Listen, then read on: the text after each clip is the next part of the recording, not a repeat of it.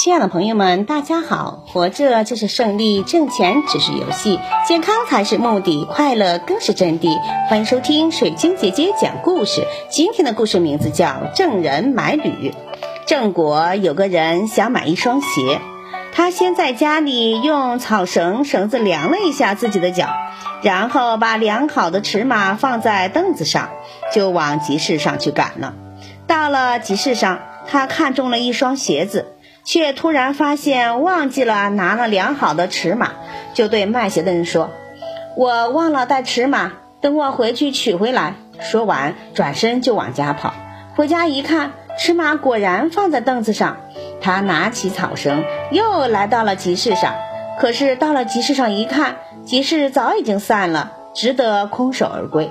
有人问他：“你是给谁买鞋呀？”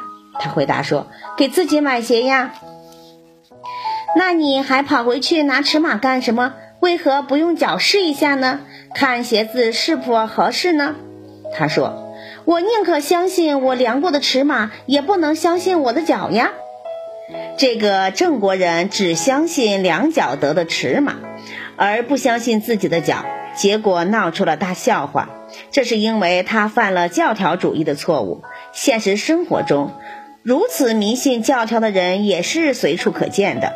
我们在学习过程中不可抱有这种态度，做什么事情都要懂得变通，根据实际情况来分析哟。感谢收听。